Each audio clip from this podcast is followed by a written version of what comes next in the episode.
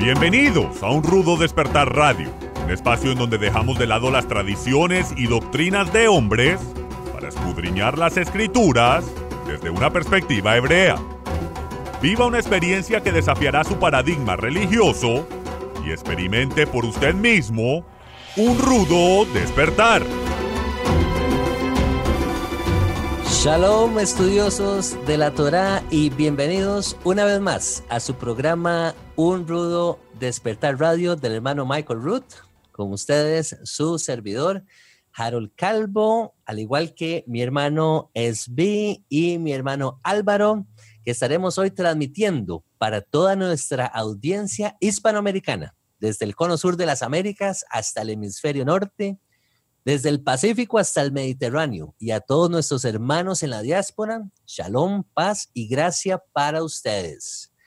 Em, hoy tenemos un, un programa muy especial donde siempre nos gusta agradecer a nuestra audiencia que nos ha venido siguiendo en programas anteriores a través de nuestros canales de YouTube com barra inclinada un rudo despertar, al igual que a través de nuestra página en Facebook, nos puede encontrar como un rudo despertar, y también a través de la plataforma de soundcloud.com, donde eh, de esta, en, este, en esta plataforma también nos pueden ubicar como un rudo despertar. Como les mencioné anteriormente, muy agradecidos con todo el apoyo mostrado. Les agradecemos también por las preguntas y consultas que nos han, que nos han enviado, porque el día de hoy tenemos un programa acerca de preguntas y respuestas, así como lo tuvimos eh, anteriormente. Y todas estas consultas que ustedes nos envían a través de, de estos medios o incluso a través del correo electrónico info arroba unrudodespertar.tv. Nos llegan a nosotros, nosotros las recopilamos y las estudiamos para poder brindarles este programa. Muy buenos días, mi hermano Spin. ¿Cómo te encuentras el día de hoy? Muy bien, ¿qué tal, Harold? ¿Cómo estás, Álvaro? Saludos, Álvaro, ¿qué ¿cómo están? Bendiciones. Saludos. Shalom. Shalom, shalom. Bueno, como les mencionaba, hoy vamos a estar tratando consultas y preguntas y vamos a, en la medida de lo posible, vamos a estar trayendo eh, posibles respuestas a, la luz de las escrituras. Antes de empezar con lo que son las preguntas y respuestas, muchas personas nos han hecho la observación y han querido saber cómo va el avance de, lo que son los evangelios cronológicos en español. Y bueno, es bien, em, tanto tú como, como mi persona que hemos estado dedicándonos a, lo que es la traducción, a lo que es la revisión de los documentos, lo que es la edición, eh, me gustaría que, que, nos comentaras un poquito eh, cómo, cómo, cómo es ese avance, cómo, cómo, cómo vas viendo que, que, vamos progresando con este trabajo. Bueno, eh, primero que nada, tengo que decir que me encanta hacer ese trabajo. Eh, es realmente un placer eh, juntarme contigo eh, cada mañana y, poder tener el privilegio de leer los evangelios en profundidad, como poner una, una lupa a cada palabra que dijo Yeshua, leer los comentarios y la experiencia en las notas de Michael Rood en, en su versión en inglés. Y, también eh, agradecer a nuestra coordinadora de, eh, del Departamento de Habla Hispana de Un Rudo Despertar, eh, Analil Mora. Ella no solo nos ha abierto la puerta para, em, yo diría incluso, mejorar el trabajo que hizo Michael agregando notas, coordinando reuniones con el mismo Michael, que nosotros eh, traemos nuestras consultas, eh, a ver qué le parece a él. Entonces, se nos ha dado gran libertad para, para mirar em, todo lo que es em, las distintas traducciones. Usamos la versión Reina Valera como base para este trabajo, pero siempre eh, comparando con las versiones griegas, con los comentarios de Michael, con cómo Michael eligió traducir algunas palabras eh, y también con lo que es eh, en cuanto a Mateo, el Mateo hebreo, em, del cual eh, Michael ha compartido mucho también con Nehemia Gordon. y entonces toda esta riqueza yo creo que em, se va a plasmar en, una edición de este libro en español que va a ser algo que eh, no creo que hay precedentes de, un trabajo así en eh, español, al menos que yo sepa. Estoy eh, totalmente de acuerdo contigo, Esbi. Para mí también ha sido de gran bendición el, poder participar en este proyecto contigo y con, nuestra coordinadora Analil. Eh, ha sido un aprendizaje de nunca acabar, ¿verdad? Porque incluso hemos, hemos sido capaces a través de, de tu experiencia, de tu conocimiento, en lo, que se, en lo que se refiere a lo que es la lengua mm, hebrea. Y como tú muy bien lo mencionabas, eh, con respecto al, al Mateo hebreo, eh, ver todos esos, esos detallitos que tal vez nos, nos perdemos en nuestras versiones en español o incluso en versiones en, en inglés, que, que, están ahí, están en el texto hebreo, eh, en, en, este caso en el Evangelio, en el Evangelio de Mateo, y que podemos rescatarlos y podemos plasmarlos en esta nueva edición de los Evangelios cronológicos que esperamos eh, pronto poder tenerla disponible mm, ya en, papel o en formato eh, digital para, para que la gente pueda tener acceso a él.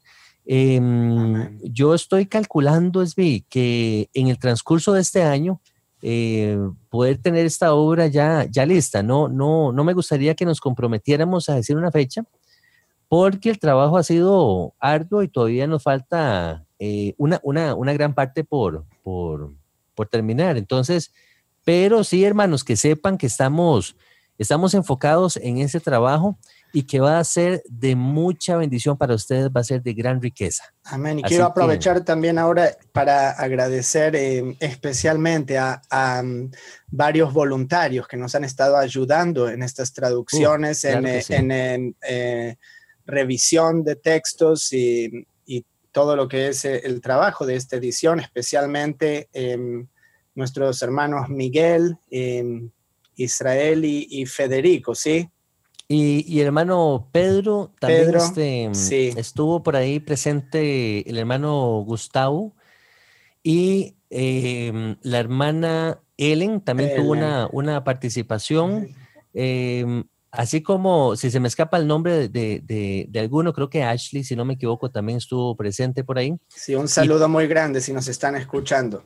Amén, amén, amén. Les enviamos un, fuerte abrazo y, muchas bendiciones y un, fuerte agradecimiento, como, como lo decías, B, porque el trabajo que están haciendo es, es, invaluable. La verdad que es un, gran aporte, una gran ayuda que nos ha permitido avanzar hasta, hasta donde estamos el, día de hoy.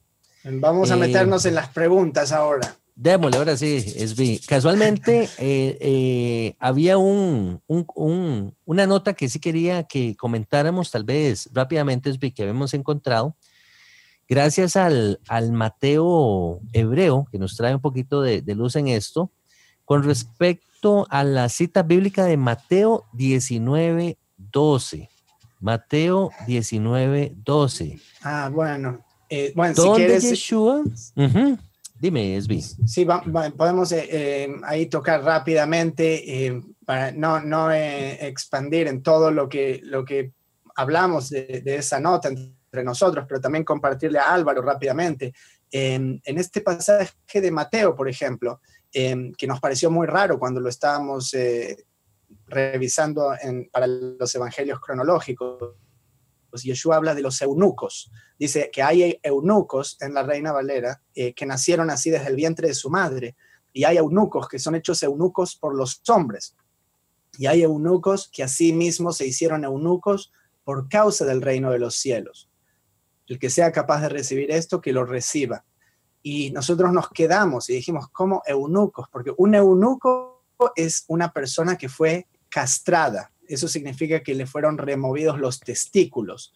Entonces, ¿cómo puede Yeshua estar hablando que hay personas que fueron, que nacieron castradas, o sea, sin testículos, y hay otros que fueron hechos por los hombres? De eso tenemos conocimiento. En las cortes reales eh, se han castrado personas para servir en la corte real, y hay eunucos que a sí mismos se hicieron eunucos por causa del reino de los cielos. Eso es rarísimo, estaría hablando de una mutilación. a, nosotros mismos, algo que eh, eh, sería impensable pensar que Yeshua estuviese hablando de eso. y sería impensable, hermano Spi, perdón que, que, te interrumpa, por el hecho de que la misma Torah nos señala eh, que, que, hay una indicación en contra de la, de la mutilación en nuestros propios cuerpos. Ahí es donde encontramos esa, esa contradicción, ¿cierto? Con, con Yeshua. No puede ser que Yeshua esté hablando a favor de algo que ya la Torah había indicado que no era una práctica que nosotros íbamos a, llevar a cabo. Así es. Entonces ahí es cuando viene muy, muy práctico tener acceso al Mateo hebreo. Y Así es. Cuando nos fijamos qué decía en el Mateo hebreo, y te comento a ti, Álvaro, también, em, es que la parte, por ejemplo, donde dice, hay eunucos que a sí mismos se hicieron eunucos, ni siquiera aparece en el Mateo hebreo. No aparece que hay gente que se hizo a sí misma eunuco. Y hay ciertas partes que aparecen añadidas o en adición a lo que tenemos en español, como por ejemplo, dice que hay eunucos o la palabra nosotros decidimos traducirla como castos porque en contexto, y ahora se van a dar cuenta, está hablando de eh, pureza sexual.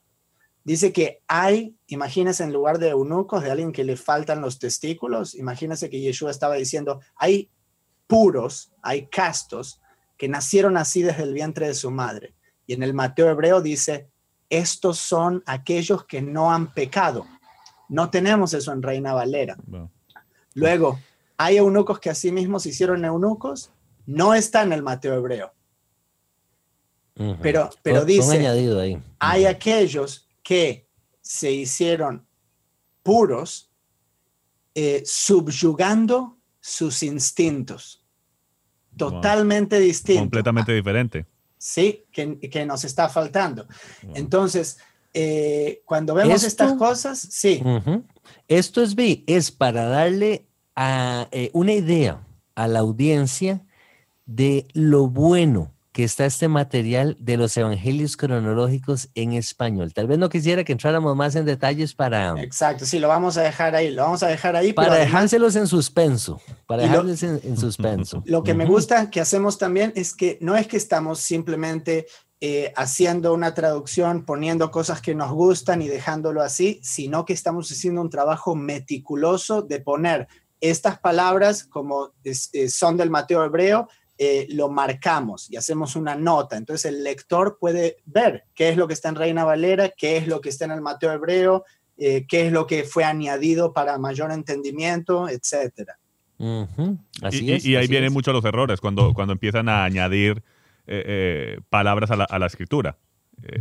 que es lo mismo que es lo mismo que lo mismo que vemos en, en Marcos 7 o Mateo 17, si no estoy mal, eh, donde dice que, que, Jesús hizo todo limpio, que fue añadido por los traductores y, hace creer a las personas que está diciendo que ya se puede comer de todo, cuando claramente eso no es lo que está diciendo la palabra. Entonces, es increíble, muy bonito lo que encontraron, genial. ¿Cuántas cosas leemos en, en, en las escrituras de nuestro idioma? que lamentablemente el texto fue o alterado o como, como dices, vi, se le añadieron cosas o, el, contexto eh, está mal interpretado, por lo cual eh, llegamos a, formar doctrinas el día de hoy y, hermanos, estamos caminando por, por, tierras, este, terrenos peligrosos, diría yo, porque malinterpretando las escrituras, malinterpretando las palabras de Yeshua, lo bonito es que tenemos el, fundamento de la Torah y podemos filtrarlo sabiendo que, que, Yeshua es el Mesías, que Él no vino a abolir la Torah, sino que Él vino a confirmarla, Él vino a, cumplirla.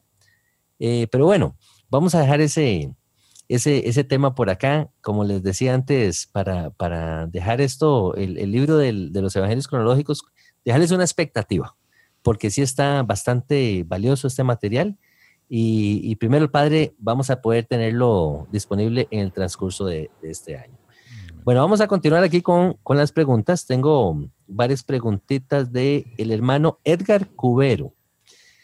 El hermano nos consulta, nos dice, Dice, debido a que la casa de Judá, que sí regresó del exilio en Babilonia, es que tenemos el pueblo judío hoy en Israel.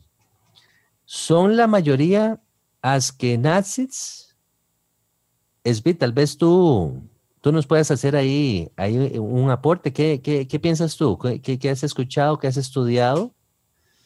Bueno, primero que nada, la palabra Ashkenazi Okay. Mucha gente se confunde. Ahora hay un movimiento muy grande antisemita que dice que como los judíos Ashkenazim, eh, Ashkenaz era uno de los hijos de Jafet, Jafet, uno de los hijos de Noah, mm, de, Noé. de Noé. Entonces, em, ellos dicen, el movimiento antisemita, dicen, ellos no son judíos los que están en la tierra de Israel porque son Ashkenazim. Hay que entender una cosa Imagínense los sefaraditas. ¿De dónde vienen los sefaraditas? La tierra de Sfarad, y también esto está en la pregunta, me parece. La tierra de Sfarad eh, es lo que se conoce como España.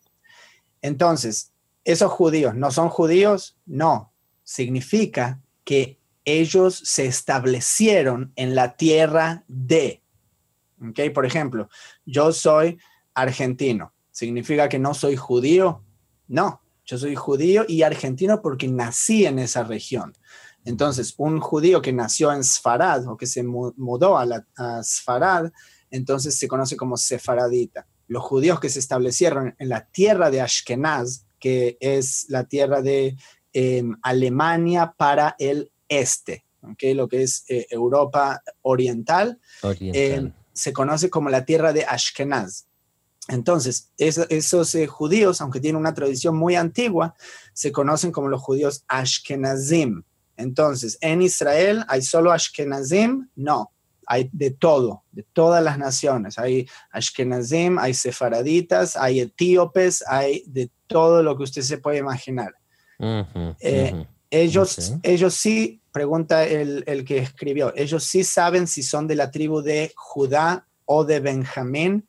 No, eso sí se ha perdido, porque em, el reino de Judá, al ser eh, mayor en número, eh, la gente de la tribu de Judá, todos los que vivían ahí, incluidos los eh, de Benjamín, fueron como adoptados por ese nombre de los de Judea. Y de ahí se conocen los judíos. Entonces, eso sí se ha perdido esa distinción. Ok, ese es un dato interesante que Michael eh, eh, menciona en uno de sus episodios en, en, la serie de Apocalipsis, que está buenísima, que también aprovecho para hacer el anuncio. Pronto estará disponible en televisión, se va a estar transmitiendo a través de enlace y eventualmente a través de nuestro canal de YouTube.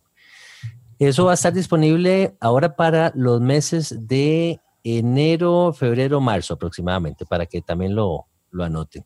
Entonces, eh, continuando con las preguntas, abarcamos ya si estas personas eh, sabían si eran de la tribu de Judá o de la tribu del, del hijo de la mano derecha, ¿cierto, es Benjamín. Claro, eso, eso, es lo que, sí, eso ya lo, lo, respondimos y ahora él dice, son nuestros antepasados sefaraditas de la casa de Efraín este hermano que pregunta, para hacer un paréntesis ahí, él es este centroamericano, creo que él es de Costa Rica.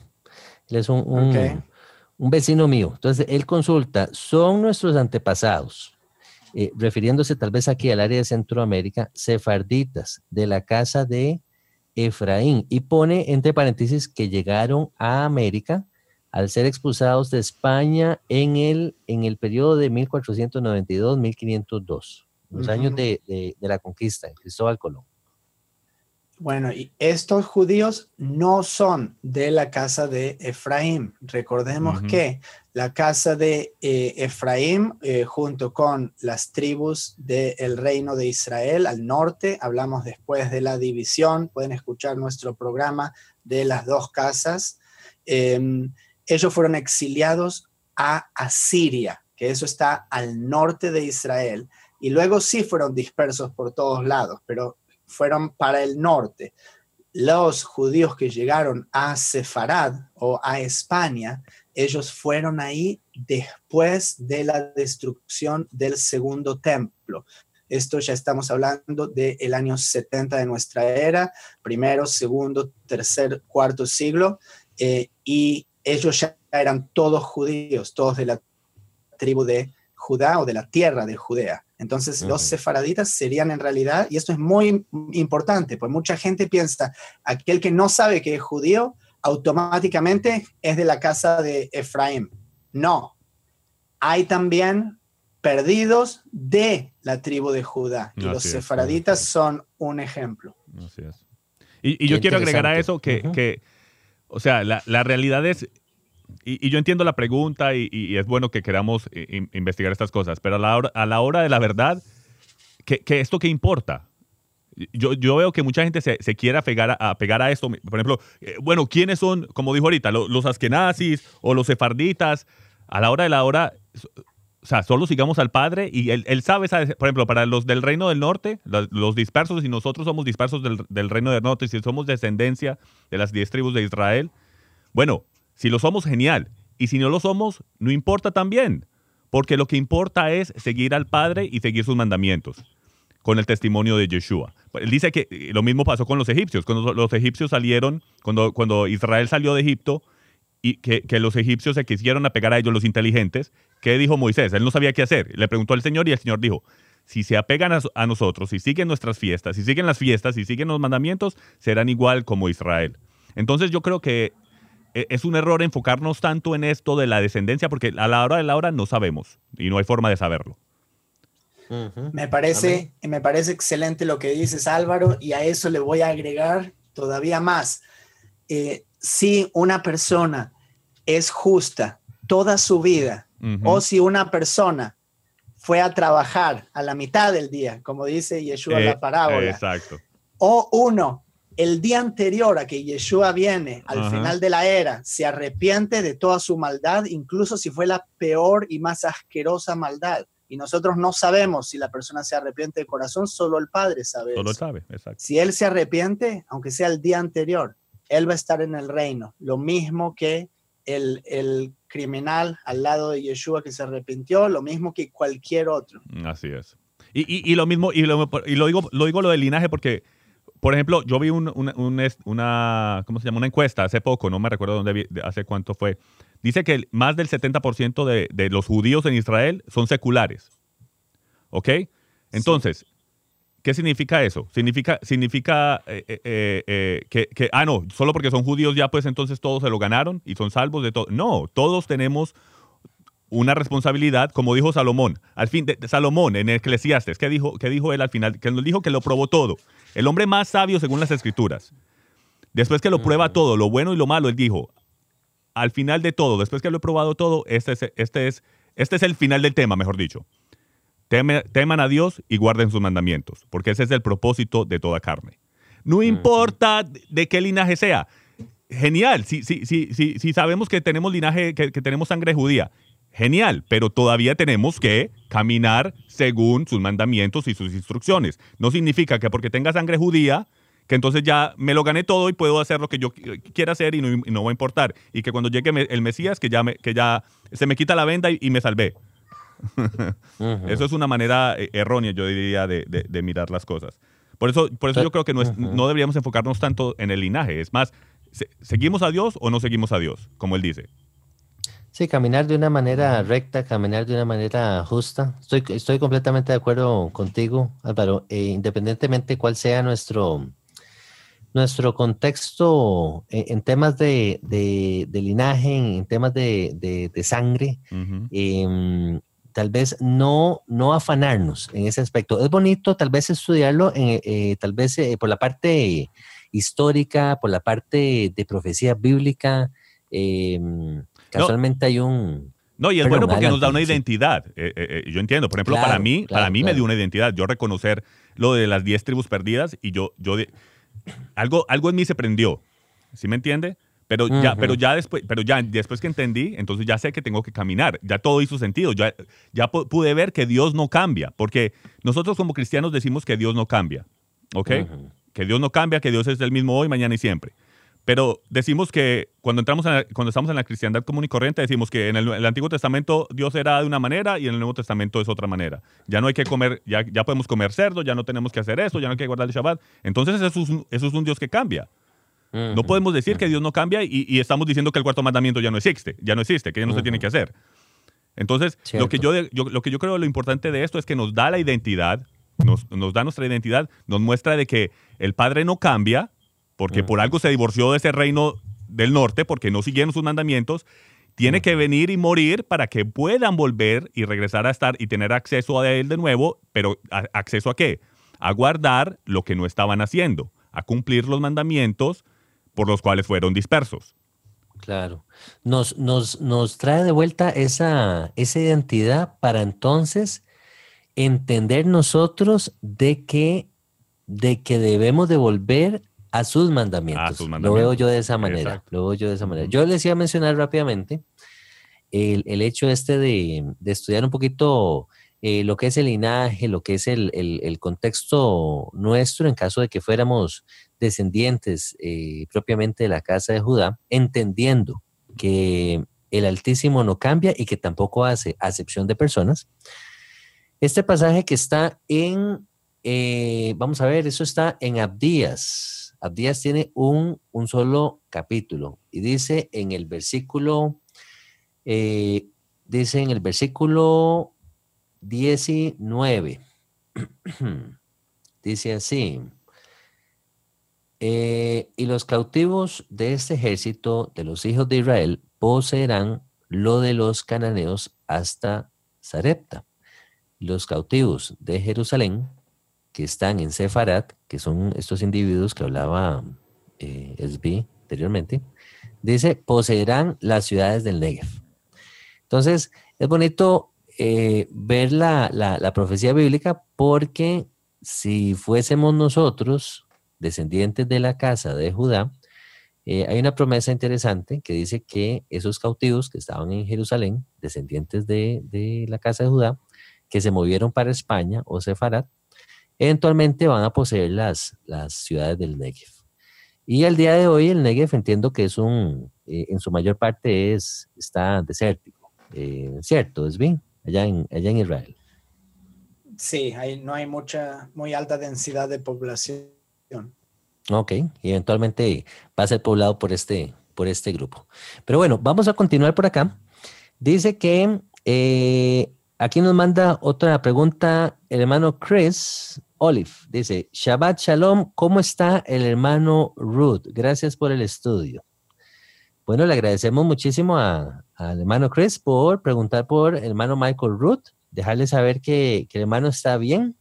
Eh, él está actualmente, pues eh, Michael es una persona que, no, no, no, para de trabajar, es muy activo, siempre eh, produciendo materiales nuevos, siempre eh, haciendo estudios nuevos, compartiendo. Eh, recientemente estuvo en una, en una gira eh, en el famoso Root Tour, donde pudo compartir con, con varias diferentes audiencias en diferentes estados.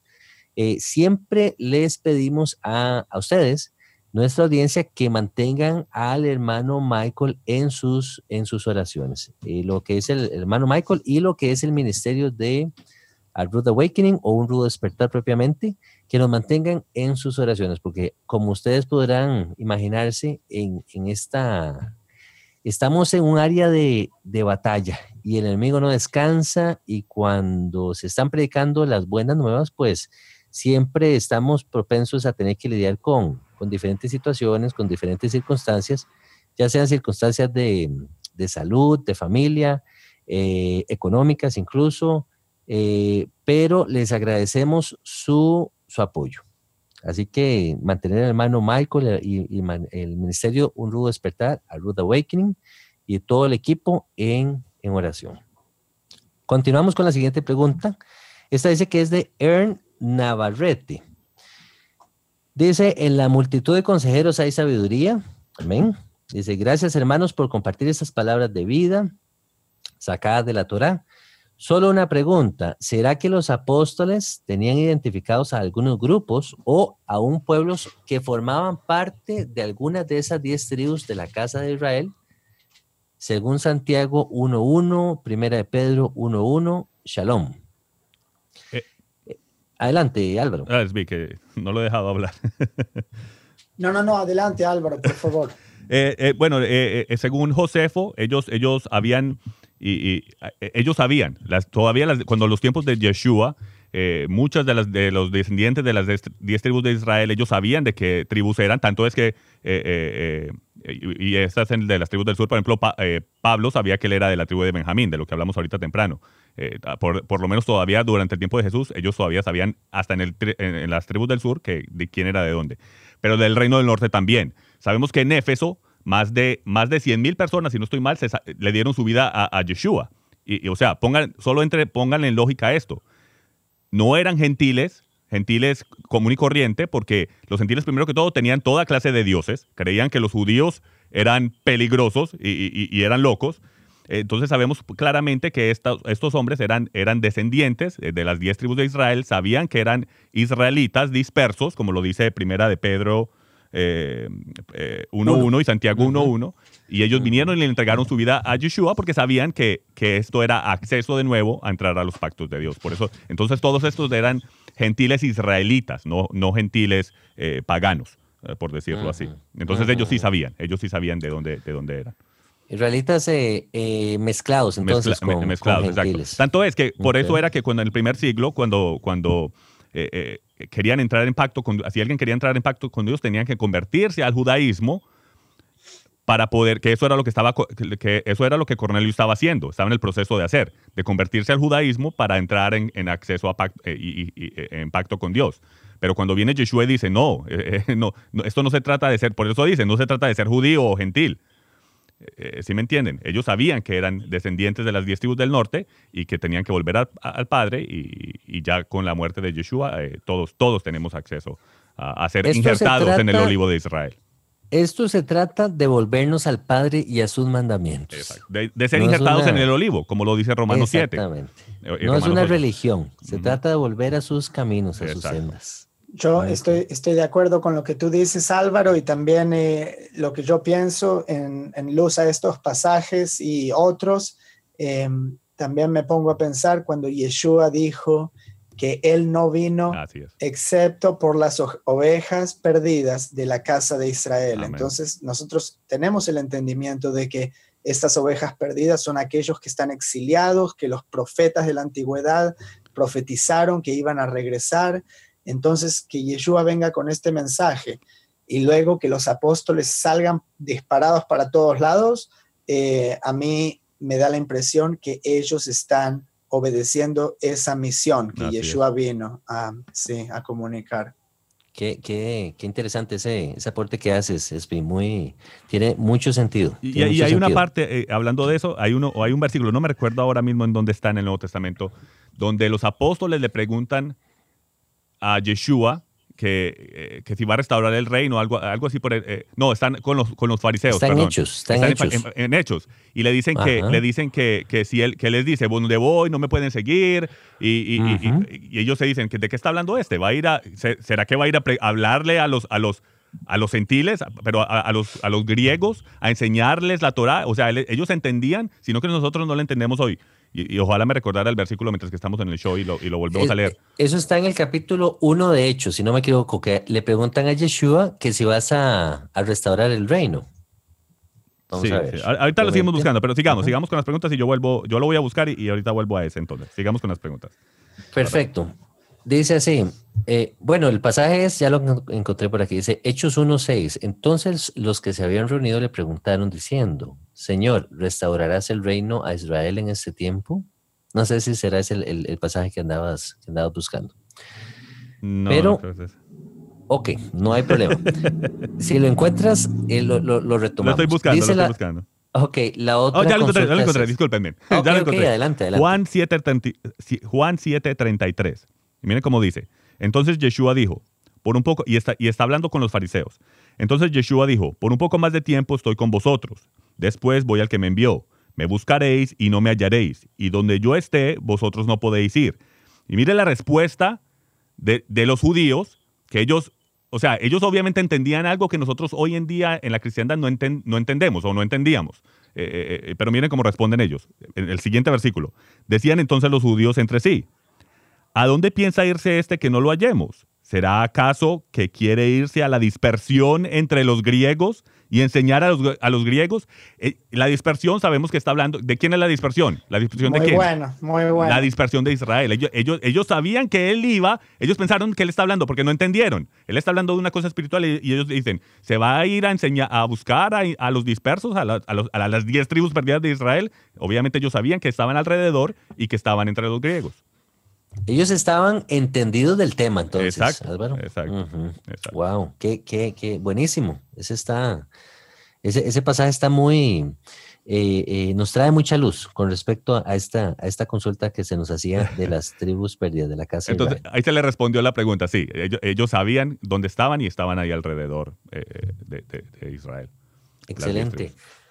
Dice, la otra consulta es de el correntinazo Osuna. Dice, hola hermanos, quisiera saber cuándo comienza la enseñanza de Apocalipsis. Muy bueno el programa. Ok, esa enseñanza ya lo mencionamos, en los próximos meses se estará dando, em, posiblemente ahora en enero, febrero, marzo. Luego tenemos, dice, de Angie, dice, Shalom, Shalom, una pregunta, ¿cómo puede uno participar en las fiestas del Eterno? Saludos desde Colombia. Una, una compatriota tuya ahí, Álvaro. Sí. Dice, ¿Cómo puede uno participar en las fiestas del Eterno? ¿Qué debemos hacer? Bueno, ella también pregunta, ¿qué debemos hacer en Shabbat? ¿Y qué hacer? ¿Y qué debemos hacer? Y, si hay que hacer el pan y quemar un pedacito. Bueno, ¿eh? interesante la, consulta. Tal vez este eh, hermano Spin nos pueda dar un poquito de luz con respecto a estas preguntas. ¿Cómo puede uno participar en las fiestas del Eterno? Yo voy a asumir que ella está hablando de eh, celebrar junto a otras personas, porque la otra, la otra manera de entenderlo sería, eh, o sea, cómo ella puede hacerlas, eh, pues también pregunta sobre el Shabbat. y yo creo que esa es la pregunta que ella está haciendo. ¿Qué, ¿Qué, tiene uno que hacer? A veces no hay suficientes mandamientos que digan que hay que hacer cosas. Eh, la mayor, en la mayoría de los casos es bastante simple. Entonces, eh, uno lo que tiene que hacer es tomar conciencia del significado de esa fiesta eh, para que nosotros nos conectemos con el Eterno en una dimensión en particular. Eh, porque ese es el objetivo, que nosotros nos conectemos con Él. ¿Qué venía a ser la gente, los hijos de Israel, tres veces al año? Iba a encontrarse con Jehová en el monte del templo en la ciudad de Jerusalén eh, y celebrar. eso es lo que hacían. Entonces, uno, esos días en particular, eh, independientemente de las cosas que nos dicen las escrituras que hay que hacer, que son limitadas, uno tiene que eh, buscar conectarse con el Eterno. Amén, Un tiempo de gozo, un tiempo de, regocijo. Y tal vez para dar la referencia de Levítico 23, que es donde tal vez se, se detalla un poquito más los, los, pequeños eh, instrucciones o detalles, ¿verdad? Que tú mencionabas, qué sé yo, eh, tal vez con el, con el tema de Pesach, qué es lo que se hace en Pesach propiamente, qué es lo que se come, con el tema de tal vez el día de Yom Kippur, qué es lo que se hace específicamente ese día, pero en general, en general, como dices tú, em, en la manera posible, gozarnos con otros hermanos, em, disfrutar y, tener esa conexión con, el Padre. Y ahí dice, luego del Shabbat, ¿qué debemos hacer en el Shabbat? Entonces, tienen que entender algo. El Shabbat no se trata de hacer. Hacer es lo que hacemos sin parar durante seis días. El Shabbat es sobre dejar de hacer. Eso es el significado, la definición en hebreo de Shabbat. Significa reposo, dejar de hacer. Dice una y otra vez, este no trabajará y tu hijo no trabajará, ni tu hija, ni tu animal, ni tu sirviente, eh, que de no hacer, se trata de no hacer. Entonces, la naturaleza humana nos, nos susurra en la mente de hacer cosas, que hay que hacer algo, pero no, hay que dejar de hacer. Amén, amén, amén. Y con respecto a cocinar el, el pancito de Shabbat y eh, y quemar un pedacito. Bueno, lo de quemar un pedacito, si te soy honesto, nunca lo había escuchado. Lo de hacer el pancito de Shabbat, sí lo, sí lo, sí lo he escuchado, lo hemos hecho y, lo hemos compartido. No como un mandamiento, eh, sino como, como algo que nos une en, en, Shabbat y que tal vez pueda tener incluso un, un significado eh, personal, viendo, viendo el pan como una representación de Yeshua mismo, ¿verdad? Que él mismo dijo que él era el, el, el pan de vida, el maná del cielo, ¿verdad? Entonces, más adelante tenemos otras preguntas acerca también del Shabbat. Dice, ¿qué de cubrirse la cabeza? Debemos cubrirnos las mujeres la cabeza. Gracias por sus enseñanzas muy ilustrativas. Me imagino esto es en, la, cuando se da la práctica de lo que es la apertura del Shabbat, cuando la, mujer propiamente se cubre la cabeza y, están presentes eh, incluso unas velitas. ¿Qué nos podrías compartir, Esbi, de, de esta de esa experiencia como tal? Yo, lo de cubrirse la cabeza, yo lo asocio normalmente eh, con un pasaje en eh, Corintios, si no me equivoco, de eh, Pablo, que Pablo le habla a los corintios de que si las mujeres oran con la cabeza descubierta es una desgracia y que el hombre no debe de cubrirse la cabeza. Eh, entonces, ahí está hablando de un tema de autoridad y creo que Michael tiene toda una enseñanza que pueden encontrar en, nuestro canal de YouTube que em, habla de ese tema de autoridad. Eh, no hay ningún mandamiento en la Torá que diga que la mujer debe cubrirse la cabeza. Tradicionalmente, en la tierra de Israel y en el antiguo Medio Oriente, la mujer se cubría la cabeza. A mí me parece eh, algo muy eh, lindo em, con lo que tiene que ver con la vestimenta y también la modestia. Pero ahora, cuando decimos que es un mandamiento y queremos imponer, cualquiera que venga a nuestra congregación y es una mujer, debe cubrirse la cabeza. Fui a visitar la iglesia del Santo Sepulcro en Jerusalén y me hicieron quitar el sombrero, eh, porque dicen, un hombre no puede entrar aquí con la cabeza cubierta. Y, si vas al Wailing Wall, te toca cubrirte la cabeza. Exacto. Entonces, hay cosas que tienen que ver con tradiciones. Y ahora, mm. o sea, a mí no, eh, o sea, no, no me molesta tener que cubrirme la cabeza o descubrirme la cabeza, pero cuando estamos hablando de un tema eh, congregacional y de imposición, ahí ya me parece que está tocando eh, la línea de agregar a los mandamientos. me, parece, me parece, perdón, me parece eh, algo respetable si dicen, bueno, que no vengan mujeres en minifalda o con escotes eh, o cosas así, como vemos que es inmodesto. Entonces, hay un límite, pero, pero no, no, imponer.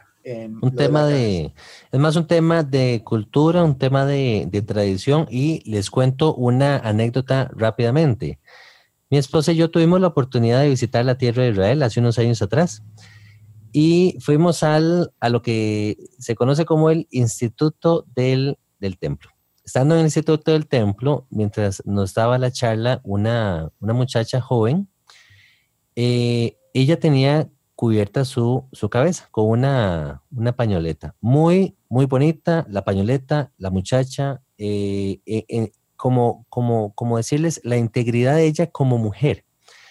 Y a lo que voy a hacer esto, ella nos explicó que ella no, mm, digamos, no saluda a los varones con un contacto físico por el hecho de ella estar casada, por la razón de que, por la, por la misma razón de que ella está, se cubre su cabeza. Y a mí me llamó muchísimo la atención, me dio unas estadísticas con respecto a la comunidad mm, ortodoxa Em, de cómo las mujeres que se cubren su cabeza, el porcentaje de, divorcio es, bajísimo.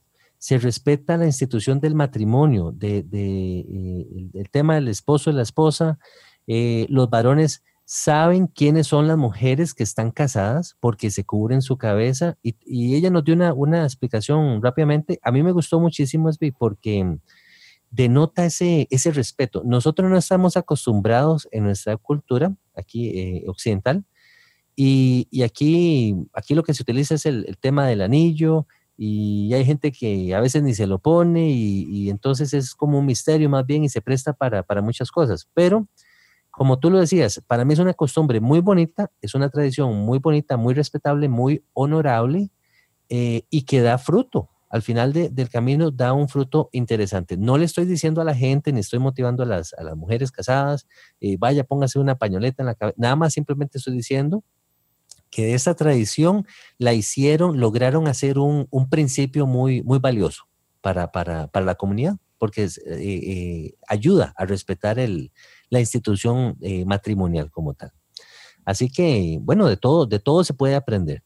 Seguimos con la siguiente pregunta. Dice, ¿no luchó Yeshua contra los fariseos por causa de sus tradiciones?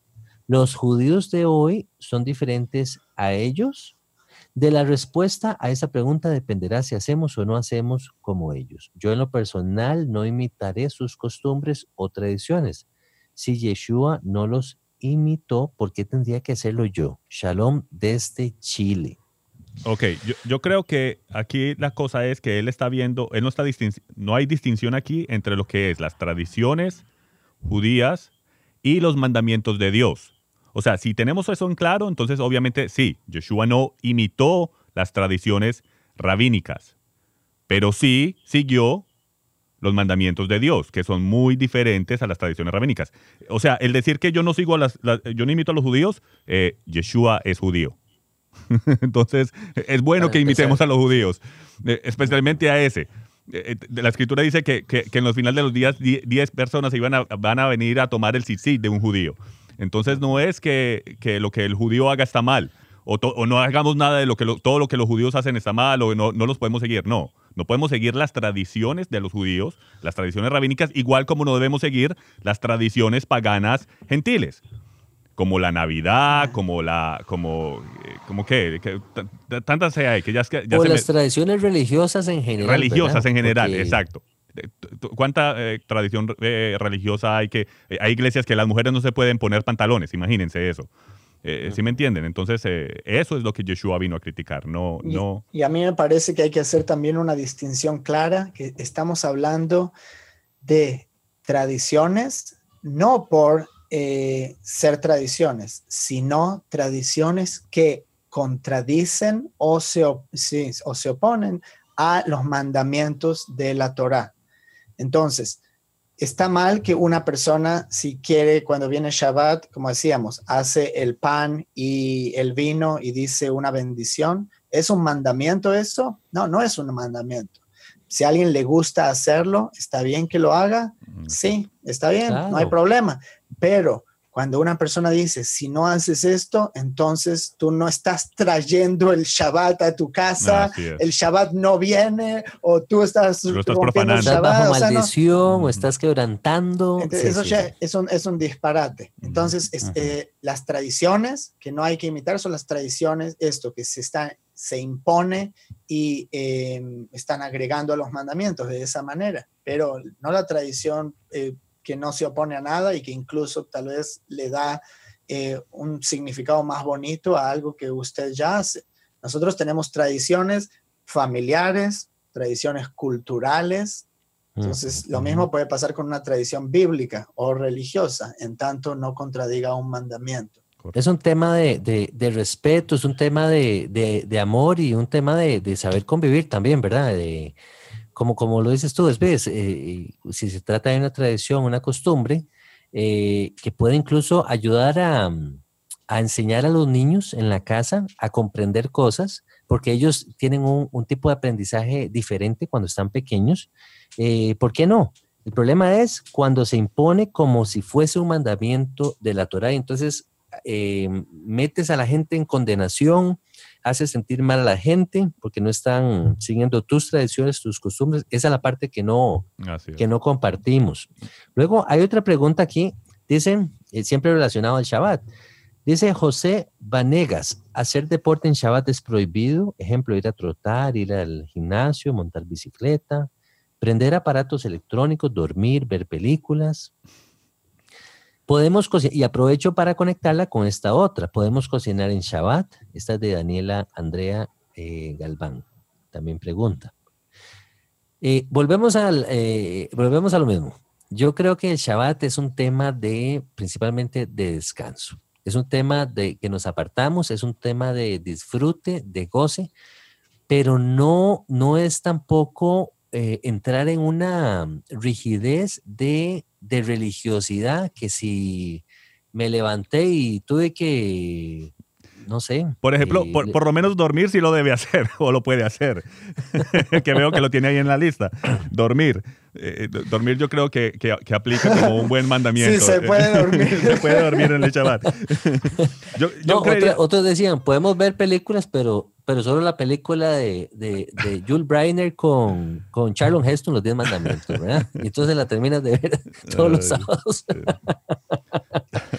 Hermano, nuevamente, no se trata de caer en un ciclo religioso, no es una... Eh, yo la manera que lo veo es esto, cuando usted está haciendo algo en Shabbat y, y lo ve como una carga, dejó de ser Shabbat, porque el Shabbat consiste más bien en, un gozo, en un deleite para nosotros. El, el, Shabbat debe ser algo deleitoso, algo que usted está anhelando toda la semana que llegue más bien, porque es el día que usted, que usted se va a, a, a, conectar con su creador en el sentido de que, de, que, de que el Shabbat es una marca entre él y su pueblo, es un, es un día que nos vamos a acordar de su misericordia, de, vamos a darle gracias por, por sus mandamientos, no que el resto de los días no lo hagamos, pero es un día, sabemos que es un día especial, es el día que él descansó, es el día que, que él quiere que nosotros descansamos. Entonces, no, no, no lo veamos como de una manera religiosa. ¿Quiere Ahora, salir a, a, dar, a darse perdón. una vuelta? Adelante. Exacto, sí. exacto. Este, me, me encanta el, eh, cómo te relacionas con este tema y, y, y tu postura. Eh, te voy a dar un ejemplo con sí. lo mismo. Dice andar en bicicleta. Ok. Ahora imagínense, eh, bueno, yo normalmente no ando en bicicleta, pero sí estoy en forma, voy al gimnasio, etc. Ahora, es Shabbat y digo, voy a salir a, tomar un paseo en bicicleta eh, por la montaña y a, conectarme eh, con el creador.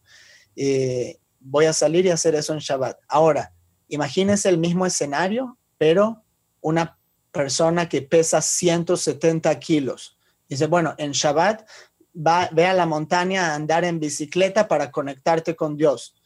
Entonces, esa persona va a estar sufriendo eh, saliendo de la casa y bajando la bicicleta por las escaleras ya. Sí. Pero, pero otra persona se conecta haciendo eso. O sea, en realidad, ¿es, ¿es andar en bicicleta trabajo o no es trabajo? Bueno, mm. no hay un absoluto hay discusiones rabínicas sin fin y hay decretos rabínicos sobre cosas que se pueden y no se pueden hacer. Si usted entra en el judaísmo rabínico, se va a enterar que no puede cortar el papel higiénico uh -huh. en Shabbat porque va a estar trabajando. Es una categoría de las 39 que hay. Entonces, si quiere ir hasta ese extremo, entonces usted tiene la libertad, uh -huh. pero estaría... Eh, entrando en agregar mandamientos en mi entendimiento. Sí.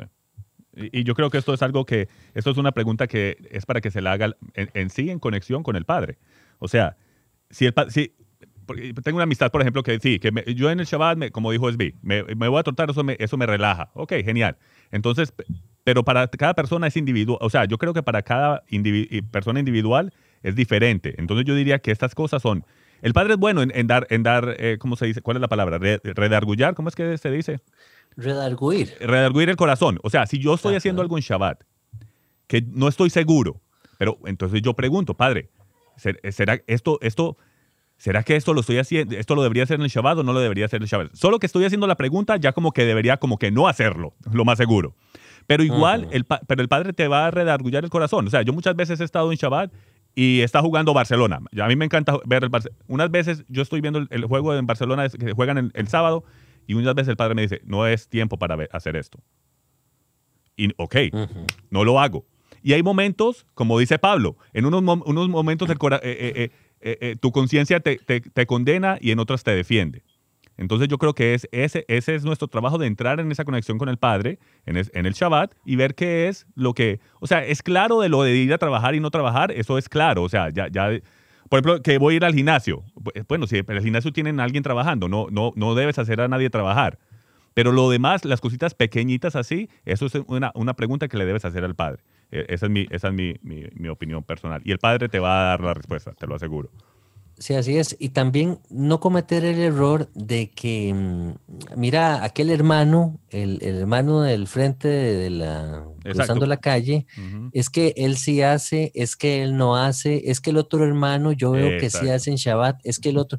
No, no. eh, mm, como dices tú, Álvaro, esto es, esto es un asunto personal con el Creador. Eh, sumérjase en las escrituras, tenga una relación con el Padre y, y deje que Él le vaya mostrando a usted lo que usted, usted debe de hacer o no debe hacer. Ah. Y no lo viva como una religión, vívalo como un deleite, como un gozo.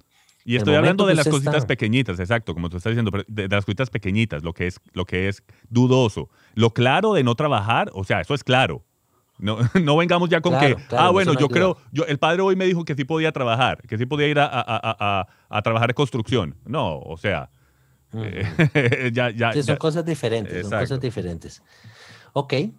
Bueno, dice por acá, Harold, se, nos Eh, está, se nos está acabando el tiempo también, yo estoy viendo. cierto, cierto. Eh, vamos a dejar estas, tenemos otras preguntas que están aquí pendientes en la, en la lista, eh, preguntas muy, muy interesantes acerca de, eh, bueno, por ahí consultan acerca de la circuncisión.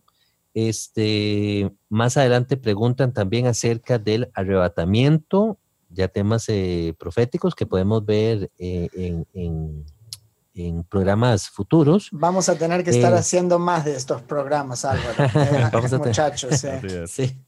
Pues qué bendición, qué bendición. También este, están preguntando, dice, ¿por qué en el Antiguo Testamento se muestra un Dios más estricto, con muchos más castigos, Ah, sí, ven. diferente a lo que Yeshua muestra en el Nuevo Testamento? Esa es otra consulta que vamos a estar viendo eventualmente en otro programa de preguntas y respuestas. Ahí eso es como lo dijimos ahorita. Ahí hay un Dios. Lo que esa persona está mostrando es que hay un Dios que cambia.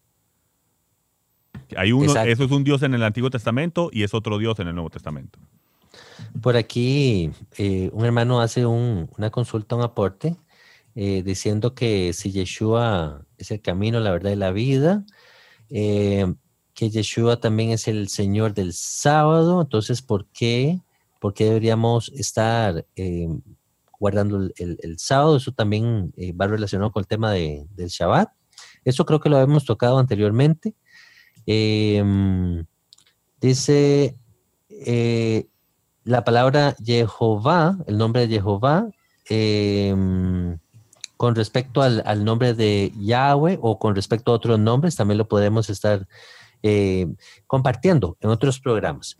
Por el momento vamos a ir concluyendo por acá nuestro segmento del día de hoy. Esperamos em, que haya sido de bendición para ustedes. Hermanos, les motivamos. Les motivamos a que nos continúen escribiendo, nos continúen enviando sus consultas, sus preguntas, porque eh, con, con sus, con sus consultas y sus aportes nos enriquecen el programa y nos permiten eh, ampliar un poquito más estos programas de preguntas y respuestas. Vamos a cerrar con una, con una oración y, y eventualmente nos estaremos viendo en, en, futuros, en futuros programas. Vamos a orar. Padre Jehová, te damos gracias por este día, te damos gracias por cada hermano que ha tenido la posibilidad de escuchar este mensaje. Enviamos una palabra de bendición a sus vidas, enviamos palabra de bendición a sus familias. Te pedimos, Padre, que seas tú mostrándonos el camino, la senda por donde debemos andar y que todo lo que hagamos glorifique tu nombre. Que Jehová les bendiga y les guarde, que Él haga resplandecer su rostro sobre ustedes y tenga de ustedes misericordia. Que Él alce sobre ustedes su rostro y ponga en ustedes shalom, paz, en el nombre de Yeshua. Muchas gracias, hermano. Los dejamos siempre recordando las palabras de nuestro Mesías Yeshua. En esto conocerán que ustedes son mis discípulos, que se aman los unos a los otros. Muchas gracias, Álvaro. Muchas gracias, Esbi. Shalom, shalom. Bendiciones, shalom. shalom.